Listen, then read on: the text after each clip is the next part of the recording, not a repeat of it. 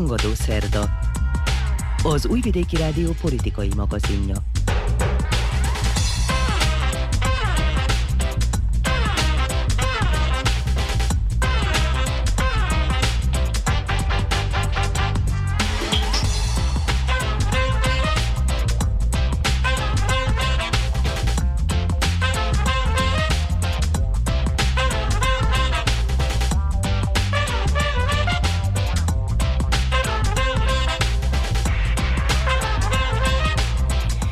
Üdvözlöm hallgatóinkat a mikrofonnál Muci Szántó Márta. Közvitán a Magyar Nemzeti Tanács 2024 és 29 közötti időszakra vonatkozó tájékoztatási és médiafejlesztési stratégia tervezete. Ennek tartalmáról beszélgetünk műsorunk vendégével, Kabó Gerikával, az MNT végrehajtó bizottságának tájékoztatással megbízott tagjával. A szerbiai vezetés szerint elhárították annak a veszélyét, hogy az Európai Unió szankciókat vezessen be országunkkal szemben. A közösség illetékesei ugyanakkor nem zárták ki ezek életbe léptetését, és teljes körű együttműködést várnak el a Bányszka településen történtek kivizsgálása során. A palesztinok lakta gázai övezetet uraló Hamas iszlamista szervezet ezer fegyverese szombaton összehangolt földi, légi és tengeri hadjáratban lecsapott Izraelre. Ez volt az elmúlt 50 év leghevesebb katonai akciója az ország ellen. Izraelben kihirdették a hadi állapotot. Ezek lesznek a témáink, tartsanak velünk!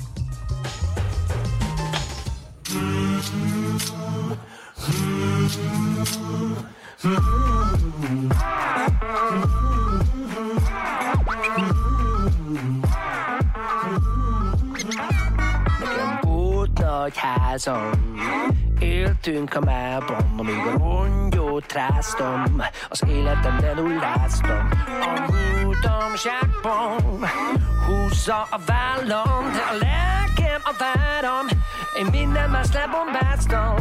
Nincs tető felettem A ruhám is foszlik szét volt, hogy többet ittam, mint ettem Mégis van még mi ad reményt Bár nincs tető felettem De amíg van föld alattam Én tudok ülni ön felettem Hogy ember Nekem nincs már több Mit adhatnék Tudom mindent eljátszottam még nem kell bár csak a nap meg a hold. Csillagos ég nagy takarót. Már csak egy dalom a régi-régi halhatatlan blues.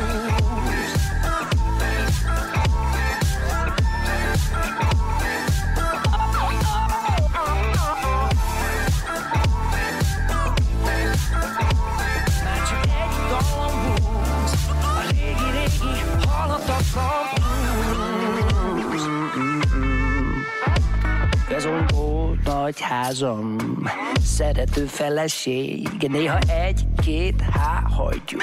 Bőven egy is több, mint épp elég.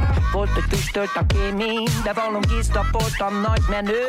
Szépnek indult reggel Mindenem elvitte ő. Hát nincs tető felettem De amíg van föld alattam Én tudok ülni ön felettem. Vagy ember adhatnék Tudhatnék, tudom játszottam még ah, yeah, yeah. Nem kell bár csak a meg a hold Csillagos ég ad nagy takarót Már csak egy dalom húz A régi-régi halhatatlan blues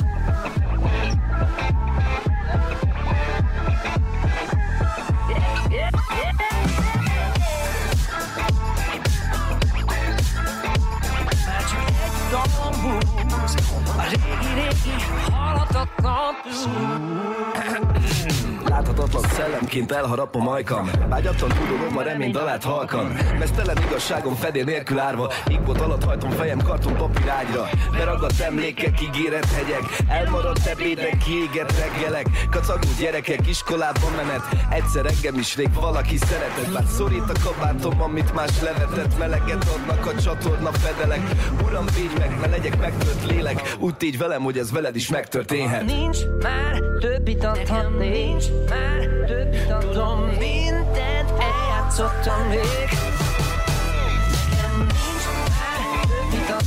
már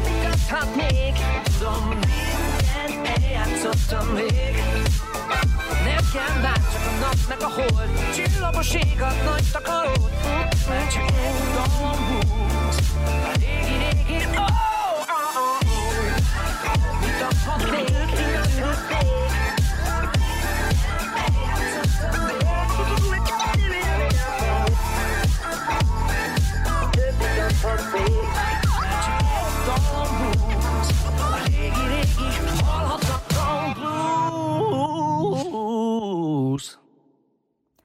Kedves hallgatóink, Önök az Újvidéki Rádió Hangadó Szerda című műsorát hallgatják. Közvitán a Magyar Nemzeti Tanács 2024 és 2029 közötti időszakra vonatkozó tájékoztatási és médiafejlesztési stratégia tervezete. A szakmaiság erősítése, továbbképzések, az archiválás, etikai kódex kidolgozása, továbbá fejlesztések a médiaházakban vannak a dokumentumba foglalt tervek között. Ezekről is beszélgetünk műsorunk vendégével, Kabó Kerikával, az MNT végrehajtó bizottságának tájékoztatással megbízott tagjával. Üdvözöllek a műsorban! Köszönöm szépen a meghívást, köszöntöm az Újvidéki Rádió hallgatóit. A magyar szellemiségű újságírást támogatja az MNT a keresztény értékek mentén. Ezt hangsúlyozza a dokumentum, és te is ezt szoktad hangsúlyozni minden nyilatkozatodban. Igen, természetesen. A ö, kisebbségi médiának ö, a szokásos ö, média feladatai mellett plusz vállalása is van. Ez az identitás megőrzés, az identitás formálás, közösségépítés, nyelvművelés. És azért magyar szellemiségű, mert meggyőződésem, hogy a mi dolgunk kisebbségi helyzetben, hogy a magyar emberekről, a magyar embereknek írjunk. Nem csak ö, saját magunk ö, örömeiről és bánatáról, hanem a világ dolgairól is. És ennek a stratégiának az a célja, hogy minőségi tájékoztatást minél amennyire lehetséges, amennyire erőnkből, tudásunkból telik, minél minőségesebb tájékoztatást nyújtsunk a saját közösségünknek. A keresztény értékek pedig nem vallási értelemben kell értelmezni a keresztény értékeket. Helyettesíthető ez a szó az európai értékekkel is, ami az irgalmasság, a becsületesség, az igazságosság és erkölcsi kategóriákat fed. A Magyar Nemzeti Tanács felelőssége abban nyilvánul meg, hogy a testület képes-e alapítóként, társalapítóként vagy támogatóként vajdasági magyar média hálózatot létrehozni, annak működését segíteni áll a stratégiában. Milyen hálózatról van szó? Hogyan segíteni az MNT ennek a létrejöttét, működését? Mi úgy látjuk, hogy a vajdasági magyar média térnek a gerincét a ö, Magyar Szó napilap, a Hétnap hetilap, a Pannon Médiaház és a, az Újvidéki RTV képezi. Ezek azok a ö, kiemelt és fontos médiaházak, amelyek ö, a legtöbb hallgatóhoz, olvasóhoz elérnek, és ezeknek a hálózata ezt úgy, képzel, úgy kellene elképzelni, hogy tudósítókat próbálunk beszervezni és együttműködni egymással. Ez lenne a hálózat. Nekem meggyőződésem, hogy mivel a vajdasági magyarság az egyetlen kisebbség Szerbiában, amelynek napilapja van, ez politikai kérdés, hogy ezt a napilapot fenntartsuk.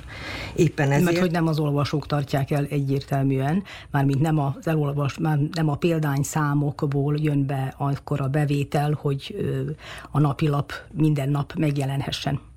Így van ez minden médiaházunkra. Kisebbségi helyzetben nem csak a piackorlátozottsága miatt, hanem úgy egyáltalán nem képes egyetlen se a hétnap, se a magyar szó, se a Pannan RTV, és hát gondoljuk végig a, az újvidéki RTV is előfizetős, előfizetésből tartja fenn magát. Tehát, és költségvetési. És költségvetési támogatásból. Igen. Tehát a piacról nem tud senki megélni, de ez nem azt jelenti, hogy nincsen szükség a saját erőforrás források mozgósítására is, hogy mindent megtegyenek annak érdekében, külön-külön is, és együtt is, hogy piaci elsőbséget szerezzenek.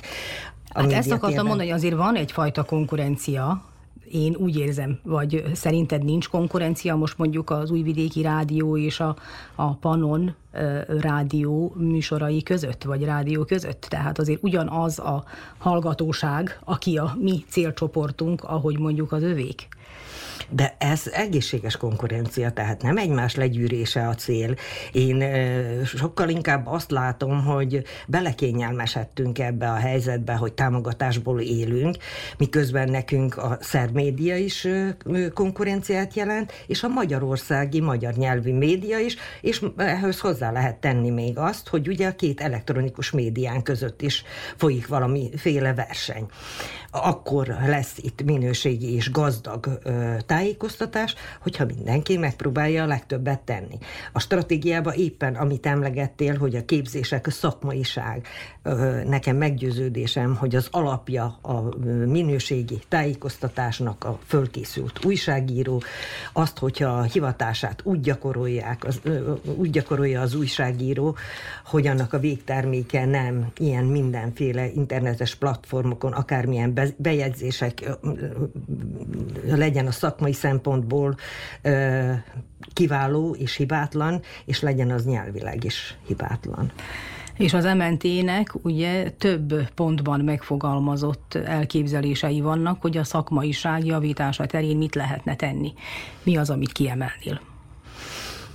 Az a tapasztalatunk, hogy a fiatal újságírók nem kellően fölkészültek, érkeznek a szerkesztőségekbe.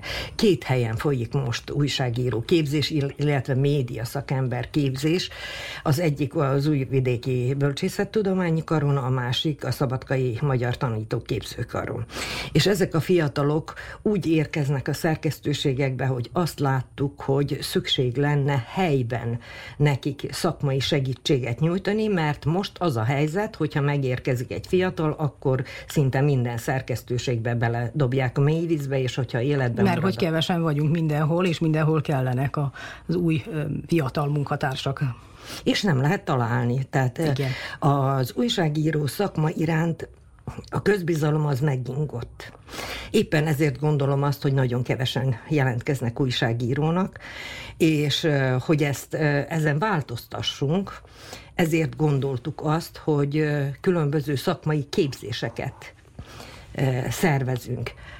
Ennek megvalósításához azonban szerkesztőségi összefogásra van szükség. Tehát egyedül nem fogja tudni egyetlen egy szerkesztőség se. Az lenne a célra vezető, hogyha összetudnának fogni a szerkesztőségek, és ö, meg tudnánk szervezni a fiatalok számára ilyen képzéseket. Mondjuk nálunk nem... volt egy-két héttel ezelőtt, pont az Újvidéki Rádió épületében volt egy ilyen képzés, ahol itt voltak a kollégák más médiákból is, tehát ez nem kizárólag kizárólagosan az újvidéki rádió dolgozóinak volt szervezve. Ráadásul nyelvművelő. Így van mert hogy a sajtónyelvünk is romlik. romlik, és a beszélt, és az írott nyelvünk is, és itt is van tennivaló ezen a területen például beszédtanárok alkalmazására gondoltunk, vagy a legújabb szakkönyvek, és ilyen, ehhez hasonló, ez egy nagyon jó példa, ugye az anyanyelvi szövetség igen, szervezése. Meg, így van, igen, igen. Magyarországról jöttek az előadó vendégek, igen. A szak, ha szakember, akkor akár Magyarországi, van, akár, akár hazai, is, de a média terén így, én, nekem meggyőződésem, hogy mi, nekünk is vannak ö, szakembereink, akik tarthatnának előadásokat. Ez az egyik fajtája. A másik fajtája, hogy men- mentorprogramot indítsunk be, ami azt jelenti, hogy a fiatal mellé odaállítunk egy tapasztalt szerkesztőt. Ehhez is nyitottnak kell, hogy legyen a ö, szerkesztőség. Ennek a ö, kerékkötője az, amit mondasz, hogy nagyon kevesen, nem csak itt az Újvidéki Rádióban, hát minden szerkesztőségben nagyon kevesen vannak, és nagyon-nagyon sokat kell dolgozni, nagy a hajtás, állandó van az határidőkkel küzdünk minden szerkesztőségben, éppen ezért például mentorprogram. Ma már nem lehet senki újságíró egyetemi végzettség nélkül.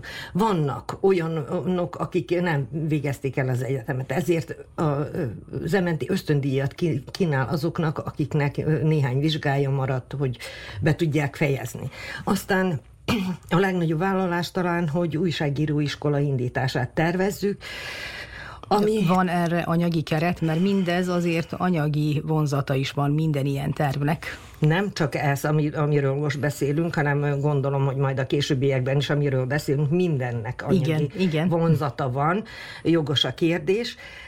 Ebben a költségvetésben, amiről az ez évi költségvetésben nincs a, hogyha átnézted, átlapoztad a stratégiát, akkor itt pontos dátumok éppen emiatt nincsenek, tehát határidő. Egyetlen egy van a kódexel kapcsolatban, ami, ami ugye annyira nem a, Az nem anyagi. a pénz függvénye. Éppen ezért, éppen ezért, tehát a jövő évi költségvetésből majd próbálunk valamennyit, ugye nem csak a tájékoztatás van, hát nyakunkon van az oktatási stratégia elfogadása, utána a kulturális stratégia elfogadása, és ott, ahol ahogyan itt nálunk, ott is vannak anyagi fedezettel járó vállalások, vagy cselekvési tervnek ilyen része is van, és el fogjuk osztani egyik, másik, harmadik költségvetésbe, és meg fogjuk, reményeim szerint meg tudjuk majd valósítani. Tehát az újságíró iskoláról azt gondoljuk, hogy több hónapig tartó és pontos tantervel előkészített újságíró iskola kellene, hogy legyen, amire szintén a szerkesztőségeknek a jóváhagyása vagy nyitottságára van szükség, hogy, hogy küldjék a a fiatalokat.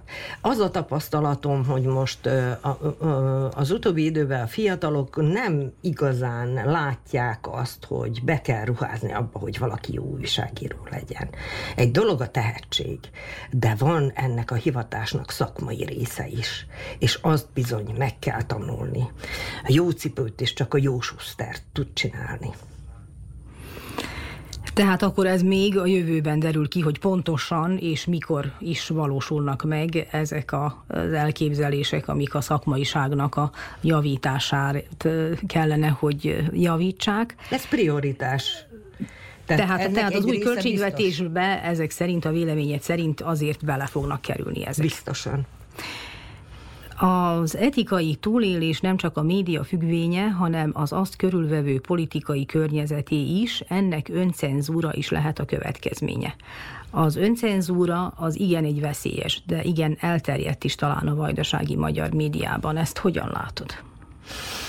Én azt látom, hogy kisebbségi helyzetben az újságírónak kutya kötelessége, és éppen azért, mert az imént beszéltünk arról, hogy identitásformáló, identitás megőrző és közösségépítő a szerepe is van ennek a, a kisebbségi újságírásnak, Éppen ezért az újságírónak erkölcsi kötelessége eldönteni az, hogy mi az, amit vállal, és mi az, amit nem mi az, amit megír, és mi az, amit nem ír meg. Mi az, ami a közösséget építi, és mi az, ami rombolja a közösséget.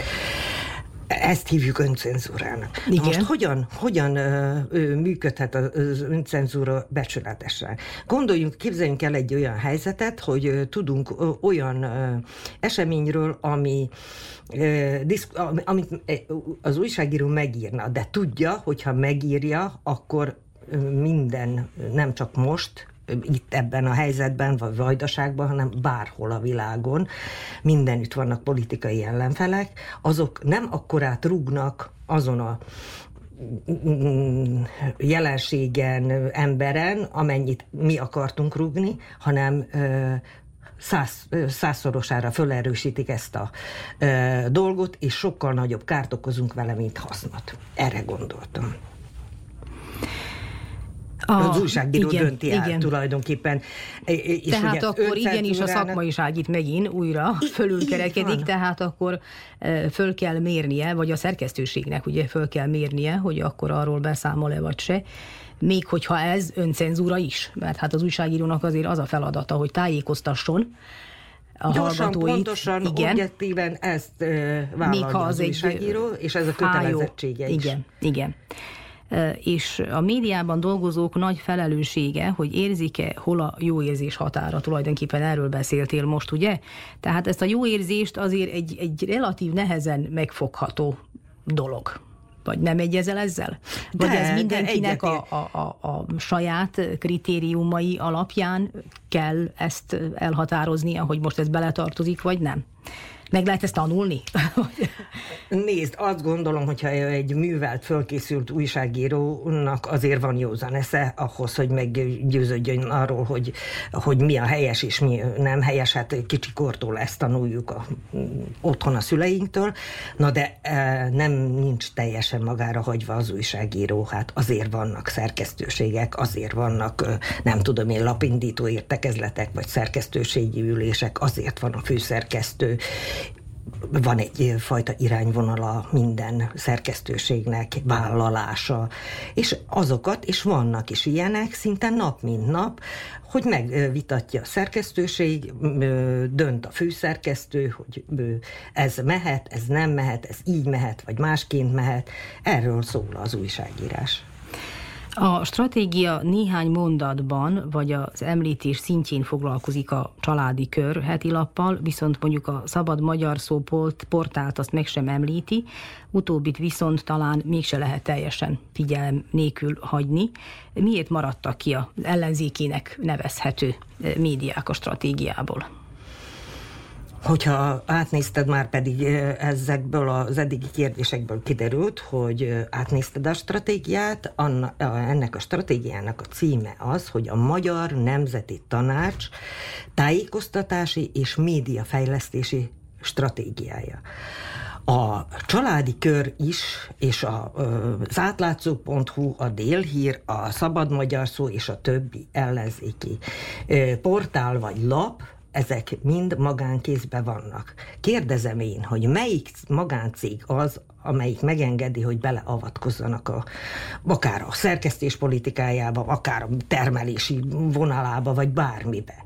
A családi kör azért került be, a családi kör egy nagy hagyományjal rendelkező és köztájékoztatást végző heti lap, amit úgy gondoltunk, hogy helye van ebben a stratégiában, ugyanúgy, mint a Vajdaság ma. Ami a mi médiaházunkra vonatkozik, az lényegében annyi, hogy a Magyar Nemzeti Tanácsnak meg kell tartania a véleményezési jogát a Vajdasági RTV magyar szerkesztőségeinek főszerkesztői választása kapcsán, és hogy kezdeményezni a Vajdasági RTV-ben lévő és a Vajdasági magyar közösségre vonatkozó hang- és filmanyag rendezését, ez utóbbi megmentésére, talán ezek az utolsó pillanatok, van-e erre valamilyen konkrét megoldás?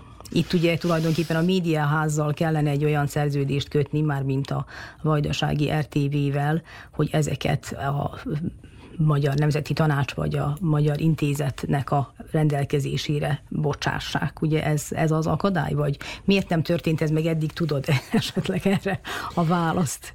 Hogyha Mert hogy sajnos igen, tehát valóban itt annyi archív anyag van, ami sehol sincs. Tehát olyan filmanyag és olyan hanganyag, ami, olyan ami, amik akkor készültek, igen. amikor még csak ez a média létezett, és azok, ha elvesznek, akkor azt pótolni sehol nem lehet. Így van, így van. Óriás óriási kincsek vannak a, nem csak a, az újvidéki televízióban és az újvidéki rádióban, Igen. és hát hanganyagok vannak hanem más médiaházakban is, és ö, ö, köszönöm a kérdést, mert az egyik prioritása ennek a stratégiának az archiválás ö, kérdése. Hogyha megengeded, akkor csak néhány mondatot Tessék. mondok a többiről, hogy a hét nap az a zementétől a 75. születésnapjára azt kapta, hogy az eddig megjelent számokat, és most folyamatosan és digitalizálják a megjelenő számokat, tehát ott rendben vagyunk, az digitalizálva van, a magyar szó digitalizálása az folyik, és a Vajdasági Magyar, Zentai Vajdasági Magyar Művelődési Intézetben van.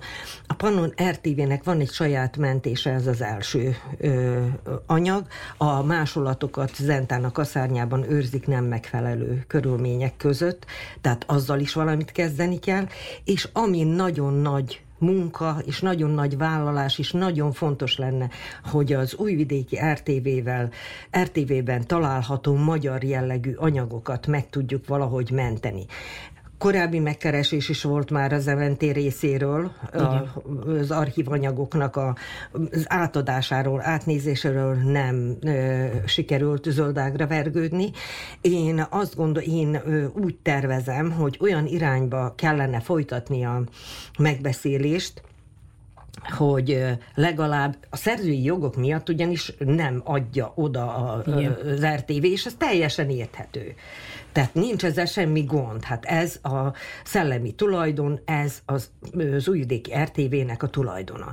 Viszont jó lenne valamilyen listát készíteni, tehát kiegyzetelni, hogy mi minden található itt meg, és ezt a listát föltenni a Vamadiára, a Zentai Vajdasági Magyar Művelődési Intézetnek a, a kereső hálózatába ott legyen, hogy tudjuk, hogy Faludi György, amikor visszajött Európába, akkor nem Magyarországra ment, hanem ide jött a 80 80-as években Újvidékre és az, új, az Újvidéki Rádióban egy órás beszélgetés van, például Faludi György, de beszélhetek a Bori Imrével készült interjúról, vagy, vagy a nagyon sok értékes hangjátékról, ami nálatok van. Tehát olyan kincsek vannak, amiknek a közkincsététele, én azt gondolom, hogy ez feladata lehet az MNT-nek, hogy megpróbáljon ezen a téren valamit tenni annak érdekében, hogy, hogy hozzáférhető legyen. Mert utána, amikor valaki ö, megtalálja hogy hol keresheti esetleg, igen, akkor, akkor, akkor el tud jönni ide, igen, végül is, igen, hol, ez is egy megoldás.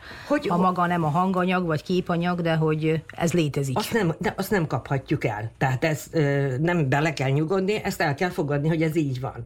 De én célra vezetőnek találom azt, hogyha lesz egy lista, hogy ide vezessük a kutatókat, érdeklődőket, nem tudom én, a médiaházba, és utána itt már könnyen megtalálja, hogyha akarja.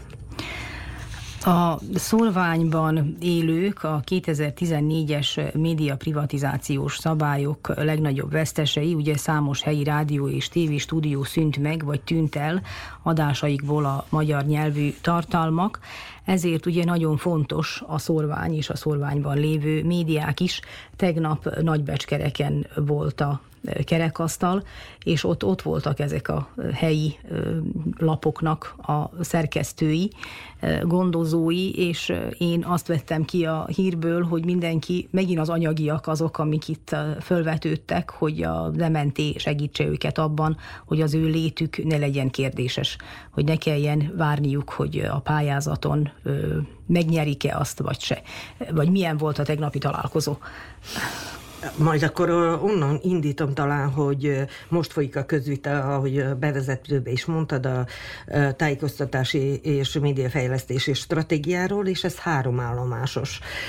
Hétfőn volt Szabadkán egy közvita, élő közvita, online térben már másodikától, október másodikától folyik a közvita, tehát fönn van az MNT honlapján, és ott elolvasható a stratégia is, és küldhető a, a megjegyzés és a, a módosítási javaslat is. Kedden Becskereken, és azért választottuk Becskereket helyszíné, a második közvita helyszínéről, mert Becskerek környékén nagyon koncentrált a kislapoknak a megjelenése, tehát négy darab... Nem véletlen, hogy ott volt nem véletlen, ez a közvita. Nem véletlen, Igen. és a harmadik az Újvidéken lesz. Pént, pénteken. Holnap, pénteken. pénteken. Holnap után, igen. Holnap után. Tehát a nagybecskereki, igen, ez volt a legtöbb panasz. Ez egyfelől ugye az anyagiak, másfelől pedig, hogy nincsen Ott szakember. Hiány, igen, igen. Nincsen szakemberük.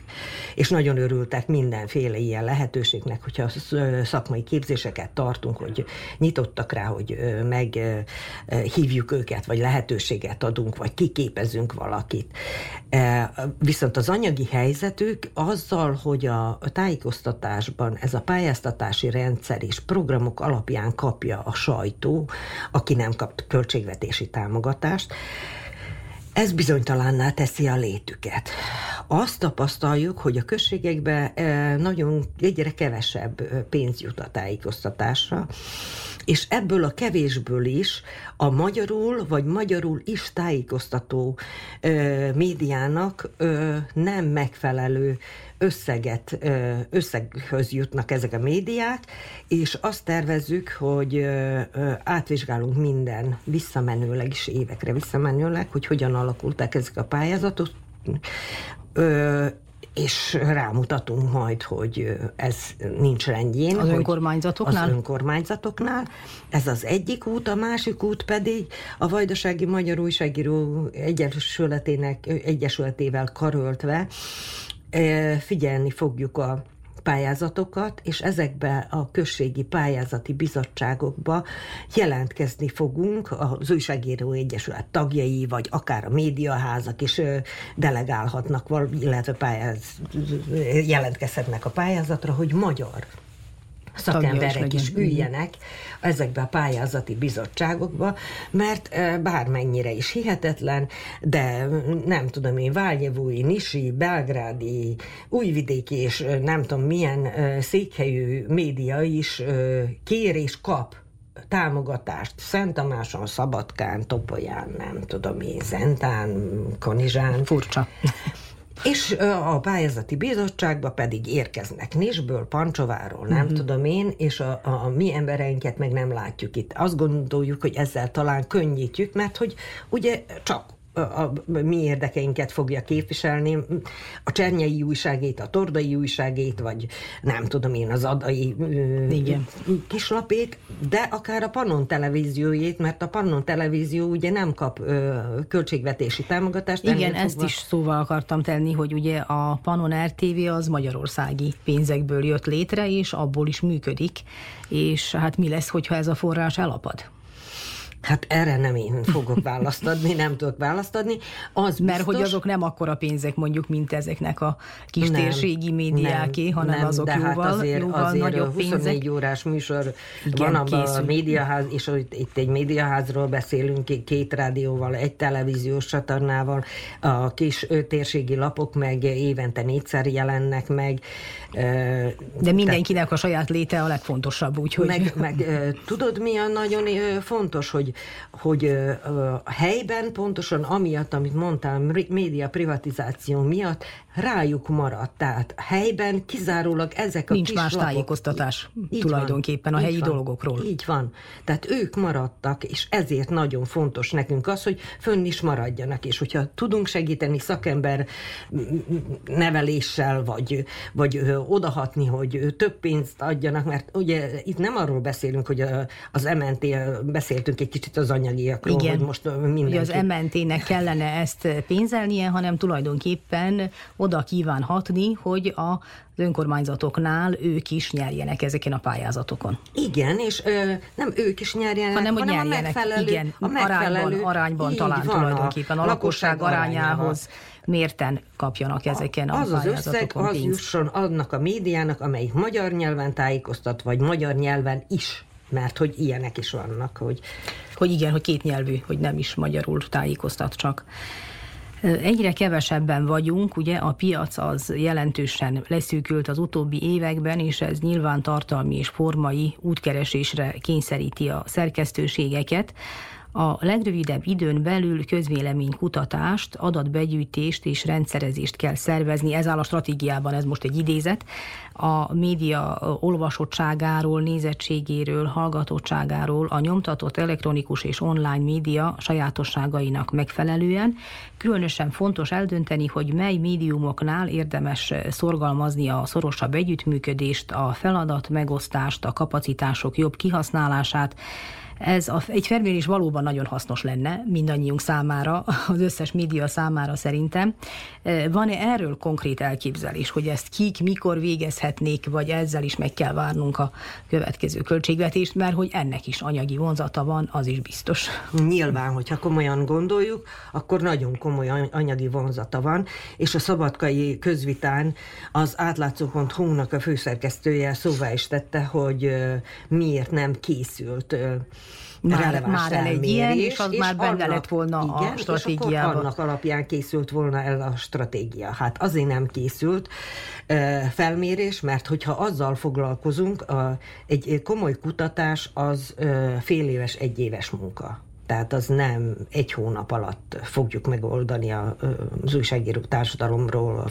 Különösen, hogy itt azért különböző médiákról van szó, tehát írott sajtóról is, és még az online-t is, ha bevesszük, és azt is be kell venni, mert hogy az is itt van a médiák sorába, ugye itt van a televízió, rádió, de akkor ezek szerint számíthatunk egy Számíthat, ilyenre? Számíthatunk, a határidőt ne, újra Nincs, nem tudok se, mondani, igen. de a VM4K-ban létezik kutatócsoport, és rájuk fogjuk bízni, valószínűleg tartom, mert hogy ők, ott van egy rakás szakember, akik foglalkoznak kutat, mindenféle kutatással, és készülni fog, és hasznosítani fogjuk. Hát a stratégia az tulajdonképpen irányelveket tartalmaz. Tehát ez nem jelenti azt, hogy hogyha jövőre hozzáfognak, vagy másfél év múlva meg lesznek az eredmények, hogy akkor annak birtokában nem tudunk mást lépni, vagy, vagy módosítani azon, vagy árnyalni ezt a képet, amit a stratégiába lefektettünk. A vajdasági magyar médiumok számára kétség kívül óriási kihívást jelent az, hogy az online térben miként érhetik el eredményesen a vajdasági magyar médiafogyasztókat.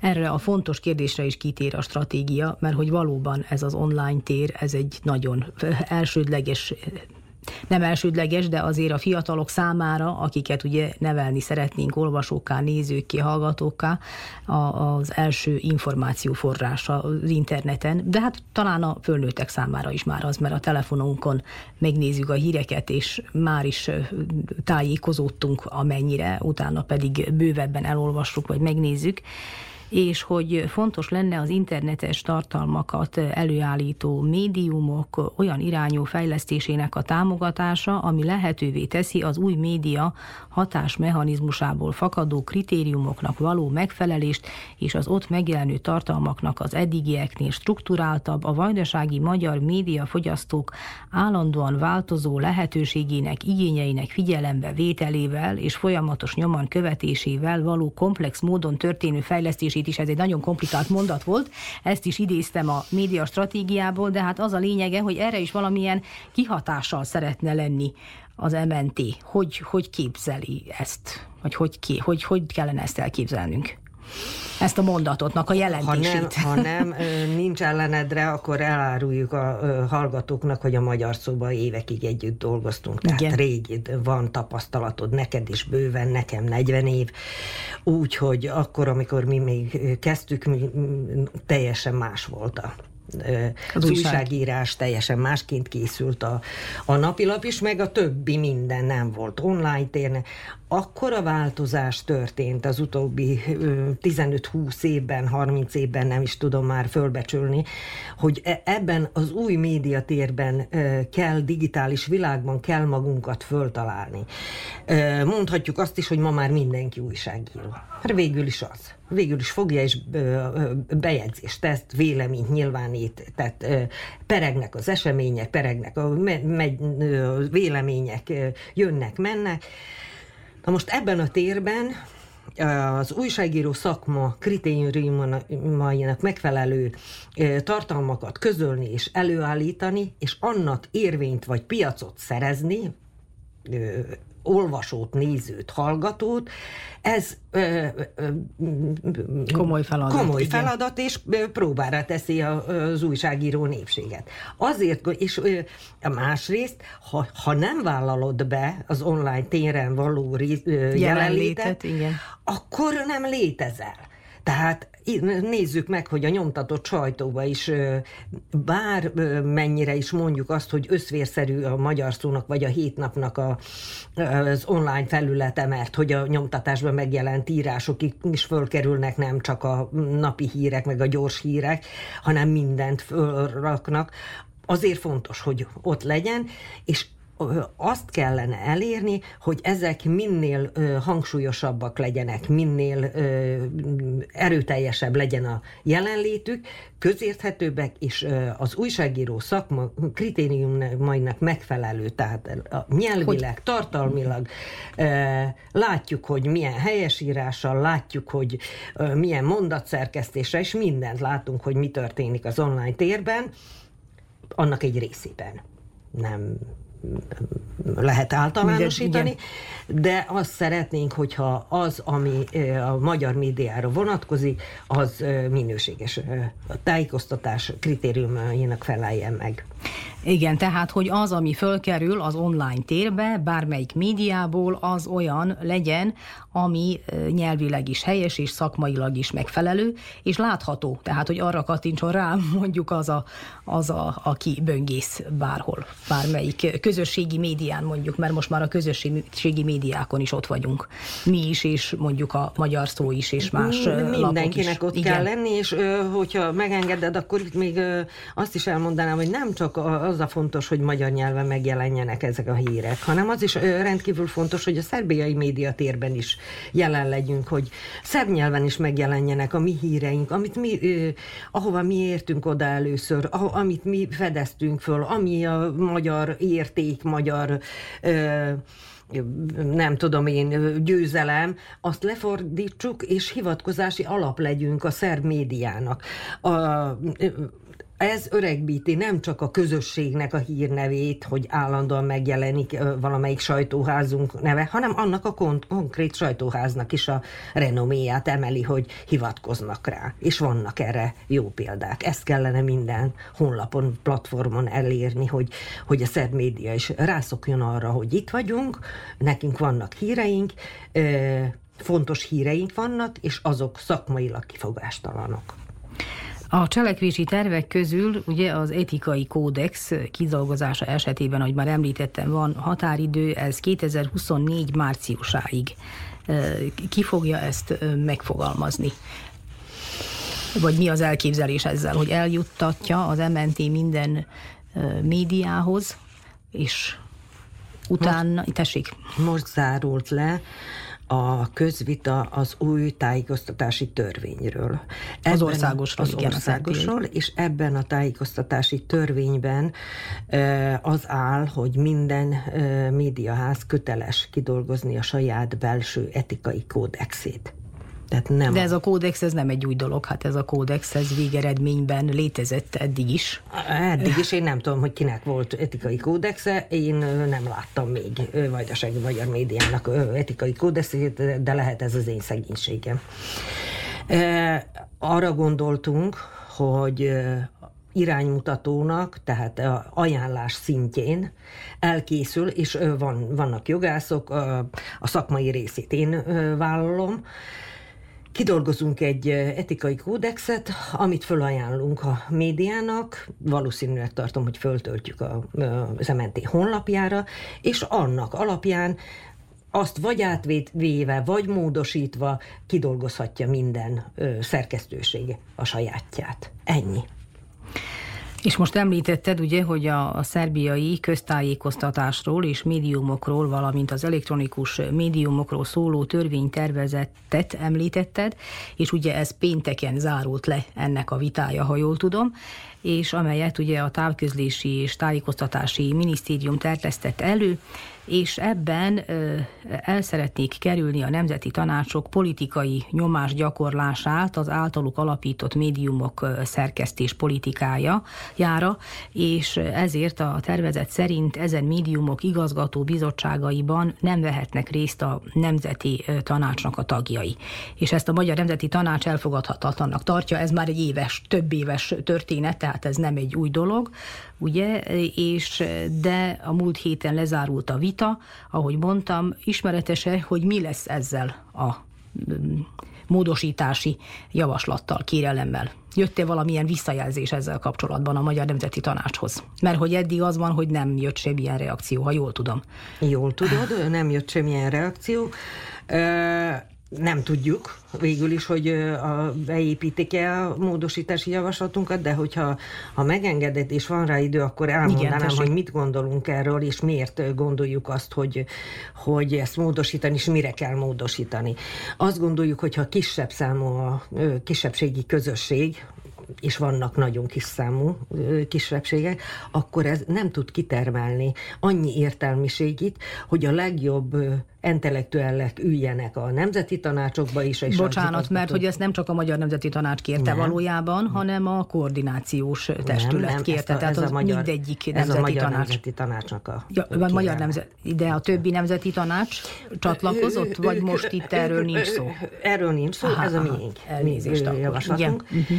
Tehát mi azt javasoltuk, hogy ne e, lehessen igazgatóbizottsági tag a, magyar, a Nemzeti Tanács elnöke, a Végrehajtó Bizottság elnöke és tagjai, tehát a tisztségviselők. De a Nemzeti Tanács tagja az miért nem lehet? Az értelmiségiként ül be oda abba a testületbe, és nem jog, nemzeti tanácsi jogosítványokkal. Tehát e, ezt a módosítást kértünk, és ezen kívül még másik kettőt is esetleg. Hogyha... Igen, a másik az, hogy ugye az öt év szakmai gyakorlata média terén, ez az elvárás, ugye, hogy valaki igazgatója legyen egy médiaháznak. Gondoljuk már végig, hogy hány embernek van öt éves szakmai vezetői, nem is szakmai vezetői gyakorlata média cégnél, médiában. Tehát ez, ez, kizárunk szinte mindenkit azokon kívül, akik most ott vannak. Tehát nem lehet bekerülni igazgatónak lenni egy médiaházba. Mi azt javasoltuk, hogy törüljék ezt a, maradjon az öt éves gyakorlat, de ilyen cégvezetői minősítésben. Tehát, hogy nem, nem, nem csak, ne, ne kizárólagosan médiaházban, médiaházban legyen vezető. E, egyszerűen mi, pedig mi vagyunk a legszámosabb kisebbség, hát mi se tudunk igazgatókat kitermelni így, hogyha ez a föltétel. Akkor az, aki most ott igazgató, az az idők végezetéig igazgató marad, és egy fiatalnak mikor lesz lehetősége bekerülni? És ugye a harmadik az a főszerkesztő választásának a kérdése. Itt mi volt a kifogás? Előírja, a tervezetben az áll, hogy a nemzeti tanácsok által alapított lapokban ki kell kérni a szerkesztőségek véleményét a főszerkesztő választáskor, és titkot szavazással a szerkesztőségek elmondják véleményüket, és ezt nagy figyelemmel kell ö, figyelembe venni a főszerkesztő megválasztásakor. Ebben a törvénytervezetben a többségi médiáról is szó van, a szerkesztőkről és egyéb beosztásokról, ott nyoma nincs annak, hogy ki kell kérni a szerkesztőség véleményét. Egyébként is a főszerkesztő választásnak a föltételeit azt minden médiaháza a saját alapszabályában rendezi, az nem törvényes kategória, kategória és magasság. Éppen ezért azt ö, írtuk a módosítási javaslatunkba, hogy töröljék ezt, hogyha kisebbség, ha a többségi médiában nem kötelező kikérni a, a szerkesztőség véleményét, ami ugye a, egy régi korszaknak, letűnt korszaknak a maradványa lehet, akkor miért, miért kötelező a kisebbségi médiába? Nem is értjük, hogy, hogy itt mi van. Arról nem beszélve, hogy melyik lap az, ahol megengedik azt, hogy a szerkesztőség döntsön arról, hogy a vezetőség milyen legyen, vagy ki legyen a főszerkesztő? Van-e valamilyen határidő, amíg vártok választ ezekre, vagy amíg az MNT vár választ ezekre a módosítási javaslataira? A vita az lezárult, de hát jó, most Igen, mennyi egy, ideig egy, vár az MNT, hogy reagáljanak? Így kérdezem. Nem tudom, ne, erre nem tudok válaszolni, mert nagyon-nagyon sok, mi részt vettünk itt Újvidéken az élő, élőben Igen. a, a közvitán, volt a... és nagyon sok módosítási javaslat érkezett, bizonyára ezt mind föl kell dolgozni, megbecsülni se tudom, hogy mikor kapunk választ. Hát köszönöm szépen, de akkor térjünk vissza tulajdonképpen a témánkra, az pedig az MNT-nek a média stratégiája, és ahogy mondtuk, Szabadkán volt hétfőn, Nagybecskereken volt kedden a vita, a közvita, és pénteken lesz Újvidéken, viszont ez az online térben zajlik, tehát bárki fölmehet a honlapra, és ott letöltheti, elolvashatja a média stratégiát, és október 16-áig lehet ugye beküldeni az észrevételeket. Érkeztek eddig észrevételek? Ma nem tudom, a mai helyzetet Jó, hát nem eddig. tudom, de eddig nem ér, a, tegnapig nem, nem érkezett egyetlen egy módosítási javaslat se, pedig csak azt tudjuk, még az élő közvitákon is arra kérünk mindenkit, hogy írásban is pontosan ö, írja le, hogy ö, melyik ö, szakaszt, mi, melyik ö, cselekvési tervet ö, számozva van, fejezetekre bontva a stratégia, pontosan megjelölve, hogy mit, mire ö, változtas lássunk, mi a javaslata, és nyilván akkor majd ezek után fogunk, amikor lezárul ez az általad mondott 16-a, akkor fogjuk összesíteni és elemezni, és döntéshoz a tájékoztatási bizottság arról, hogy mi kerül be és mi nem. A tájékoztatási bizottság ülése után a novemberi MNT ülés sen kívánjuk megvitatni, és reményeim szerint elfogadni ezt a stratégiát. Akkor esetleg még csak említsük meg, hogy a villámposta címe az az office 2 FL office kukacmnt.org.rs, hogy akinek van észrevétele, az ugye erre az e-mail címre küldheti ezt el. Így van, pénteken pedig Újvidéken, a Magyar Szó székházában 11 órakor kezdődik a közvita, és oda is szeretettel várunk mindenkit és beszélgessünk a szakmáról. Én ennek örülök, hogy nagyon sokan voltak Újvidéken is, meg Szabadkán is, nem Újvidéken, Nagybecskereken és Szabadkán is, összejött a szakma is, és értékes gondolatok hangzottak el. Nagyon szépen köszönöm, hogy befáradtál a stúdióba. Én köszönöm a lehetőséget. Kabó Kerikával, a Magyar Nemzeti Tanács végrehajtó bizottságának tájékoztatással megbízott tagjával beszélgettünk a közvitán lévő 2024 és 29 közötti időszakra vonatkozó tájékoztatási és médiafejlesztési stratégia tervezetről.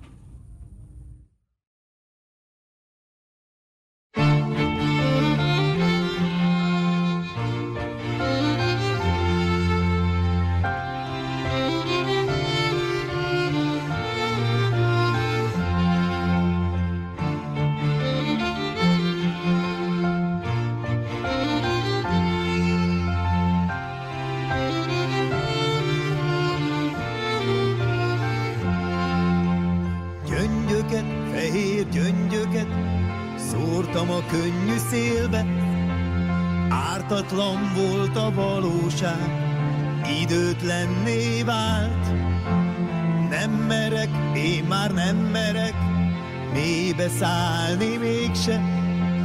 Átkarolnak a csillagok, rejtett más világ. Én kimondom a neved, bárki van most veled, ha kimondom a neved, még annyi minden lehet.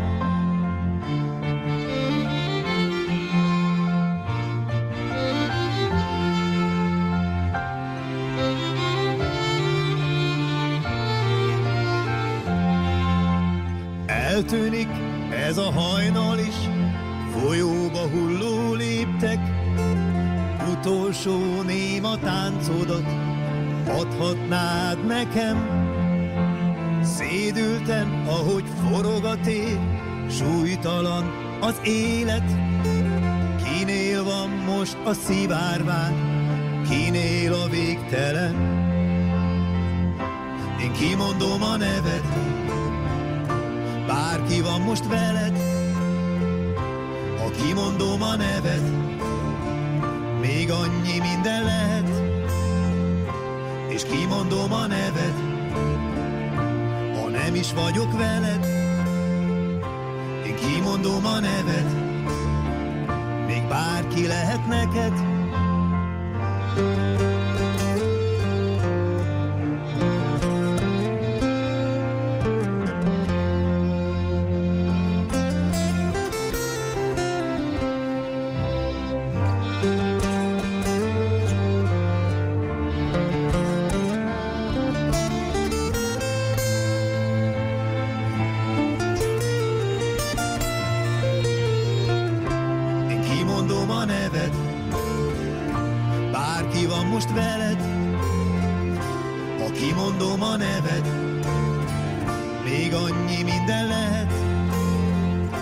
és kimondom a nevet, ha nem is vagyok veled, én kimondom a nevet, még bárki lehet neked, én kimondom a nevet,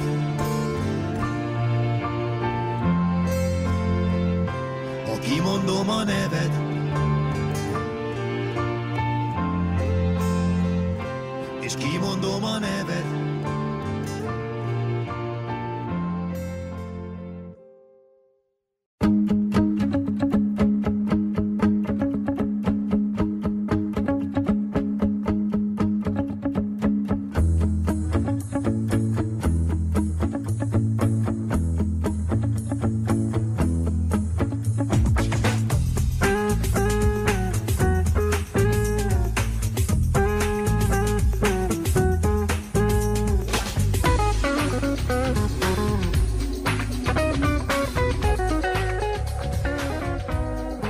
Kedves hallgatóink, Önök az Újvidéki Rádió Hangadó Szerda című műsorát hallgatják. Én Muci Szántó Márta vagyok. Belpolitikai összefoglalóink következnek Dani Zsolt tollából. Az Egyesült Államok és Szerbia közelmúltban a két oldalú viszonyt kedvezőtlenül befolyásoló globális történések ellenére folyamatosan a kapcsolatok fejlesztését elősegítő utakat keresi, így nem meglepő, hogy mindkét fél üdvözölte a Pupin kezdeményezés nevű civil szervezet létrehozását. A belgrádi és egyben washingtoni székhelyű kezdeményezés a témakörben tevékenykedő első magánpénzelésű szervezet. Céljai között a kapcsolatokat fejlesztő stratégiák és politikai irányzatok kidolgozása és előterjesztése szerepel. Az alapítók szerint nem szabad megengedni, hogy Szerbia a térséget destabilizáló entitások áldozatává váljon. A Mihailo Pupin neves szerb szerb tudós születésének évfordulóján alapított szervezet díszünnepségén jelen volt Anna Bernabics miniszterelnök és Christopher Hill amerikai nagykövet is. Bernabics összetettnek nevezte a két oldalú kapcsolatokat, hozzátéve, hogy a gazdasági együttműködés mindentől függetlenül jól alakul. Hill azt ígérte, hogy támogatni fogja a szervezet munkáját, majd arra mutatott rá, hogy a két népet több dolog köti össze, mint ami szétválasztja, országa pedig szövetségesként szeretné látni Szerbiát, ami nem zárja ki, hogy keleti országokkal is jó kapcsolatot építsen, mondta. Bernabics a minap levelet küldött az EBSZ Emberi Jogi és Demokratikus Intézmények irodájának, amelyben arra kérte a hivatalt, hogy fontolja meg egy szerbiai misszió elindítását, amely a választások előtt feltérképezné az itteni politikai légkört és osztályozná a voksolásra való felkészülés szintjét. A kormányfő arra emlékeztetett, hogy Szerbia és az EBSZ hagyományosan jó együttműködést valósít meg, továbbá, hogy országunk elkötelezett a jogállamiság mellett. Ezzel párhuzamosan több ellenzéki párt arra szólította fel a politikai állapotokat követő szervezeteket, hogy független elemzést készítsenek a választás előtti helyzetről, azaz, hogy szabadnak tekintik-e a bejelentett voksolást. A választásokat évek óta kísérő a szervezet arra mutatott rá, hogy az állam a múltban sem hajtott végre választási reformot, amelyet amelyet nem ajánlott közvetlenül a megmérettetés előtt elkezdeni. Az akértők arra is kitértek, hogy a kampány során uralkodó légkört elsősorban a hatalom és az általa irányított médiatér lépései befolyásolják majd. A CERTA álláspontja szerint nem állt le a Szerbiában évek óta tapasztalható választási szabadságindex romlása. A hatalmat bíráló rétegek pedig 23. alkalommal rendezték meg a fővárosi erőszakellenes tüntetést, amelyen többek között az is elhangzott, hogy az ellenzéki pártok a polgárok támogatása nélkül nem hozhatnak változást. A felvonuláson az együttpárt kiemelte, a hatalmi haladók számos döntése is alátámasztja, hogy decemberben választások várhatók, ezért megkezdik a kampányra való felkészülést. A Szabadság és Igazság párt arra mutatott rá, hogy az esetleges választási csalásokat nem a voksolás napján, hanem jóval korábban követik el. Egyben arra mutattak rá, hogy a hatalom gyanús módon különít el pénzeket bizonyos projektekre. A koszovai válság és az előrehozott választása való felkészülés miatt az idén is csak a társadalom szűkebb rétege emlékezett meg október 5-éről, a Milosevic rendszer megdöntésének 23. évfordulójáról. Egyes felmérések szerint a fiatalabb nemzedékek nagyon keveset tudnak az akkori történésekről és azok jelentőségéről. Az akkori mozgalmat támogatók szerint az országban azóta sem sikerült az akkor megfogalmazott ideálok és célok gyakorlati megvalósítása. Música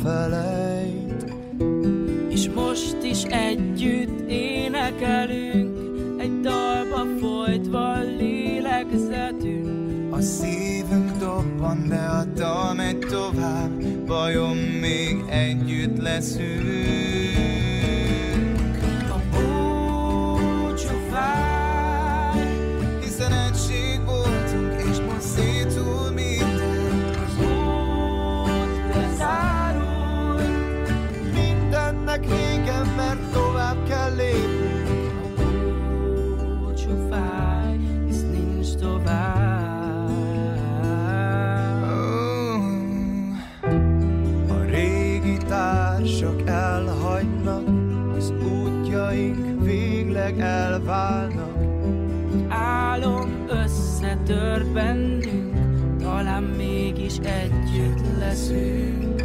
Még ha egymástól messze is énekelünk, tudni fogjuk, hogy egységként lélegzünk. Hogyha baj van, mi ott vagyunk egymásért, ez a csapat mit nem feledünk.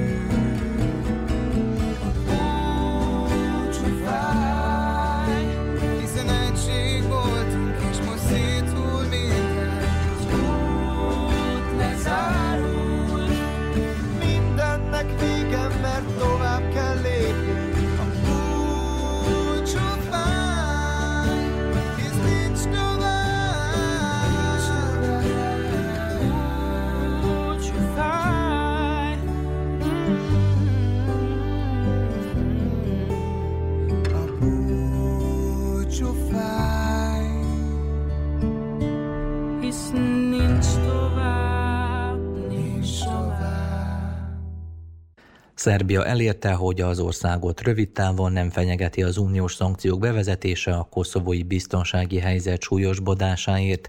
Viljana Bernabic miniszterelnök, aki annak a meggyőződésének adott hangot, miszerint Alexander Vucic államfő az Európai Politikai Közösség spanyolországi találkozóján tartott egyeztetései kedvezőbb nemzetközi légkört teremtettek Belgrád számára, de továbbra is nehéz időszakra kell számítani, hiszen számos ország dolgozik a Szerbia elleni lépések bevezetésén, fogal fogalmazott. Országunk elsősorban Magyarország álláspontjának köszönhetően kerülheti el a büntető lépéseket. Orbán Viktor miniszterelnök Spanyolországban lehetetlennek nevezte az erre vonatkozó tervek életbeléptetését. Egyben arra szólította fel Pristinát, hogy hagyjon fel a koszovói szerbek provokálásával. A belgrádi vezetés közben erőfeszítéseket tett, hogy meggyőzze az uniós illetékeseket arról, hogy semmi sem indokolná a szankciók elrendelését. Petár Petkovics a kormány Koszovó ügyi irodájának vezetője a biztonsági helyzetről tartott részletes tájékoztatót az uniós bizottság tagjainak, illetve a tagállamok nagyköveteinek. Megismételte, hogy Szerbia nem kívánta a Bányszka településen történt incidenseket, és nem is vett részt azok előkészítésében. Arra kérte a jelenlévőket, hogy egy objektív vizsgálatot támogassanak, ahelyett, hogy azonnal Szerbiát hibáztassák. Petkovics igyekezett bizonyítékokkal alátámasztani, hogy a pristinai vezetés politikai célokból próbálja kihasználni a helyzetet és terrorizmussal akarja összekötni Szerbiát. A koszovai politikusok hasonló vádakat fogalmaztak meg az Európa Tanács parlamenti közgyűlésének ülésén is. Az uniós intézmények az elmúlt napokban többször is leszögezték, hogy a helyzet csillapítása mellett elvárják Belgrádtól, hogy feltételek nélkül működjen együtt a tények kivizsgálása során. Ivica Dacsics külügyminiszternek időközben magyar hivatali kollégája Szijjártó Péter is megerősítette, hogy Budapest nem engedi meg a Szerbia elleni szankciók elfogadását. A két tárcavezető az ENSZ menekültügyi biztosságának keretében működő végrehajtó bizottság Genfi ülésén vett részt, ahol Dacsics kiemelte, hogy Koszovóban a nemzetközi békefenntartók két évtizedes jelenlétét követően sem teremtődtek meg az előzött szerbek visszatérésének feltételei. Tájékoztatása szerint több mint 200 ezeren menekültek el, azóta kevesebb mint 5%-uk tért vissza. A szerb diplomácia vezetője jelezte, Belgrád megpróbálja elérni, hogy a koszovói szerb menekültek is rákerüljenek arra a támogatói várólistára, amely az otthon nélkül maradtakat gyűjti egybe. Közben a pristinai sajtóban is visszhangot váltott ki az ottani politikai szereplők elégedetlensége, amiért Koszovóval szemben továbbra is érvényben vannak Brüsszel büntetőintézkedései, Belgrád pedig egyelőre elkerülte ezt a pozíciót. Albin Kurti koszovói kormány főállítása szerint Belgrád Oroszország Krímben alkalmazott módszereit utánozva kísérelte meg elszakítani a szerb többségű északi községeket.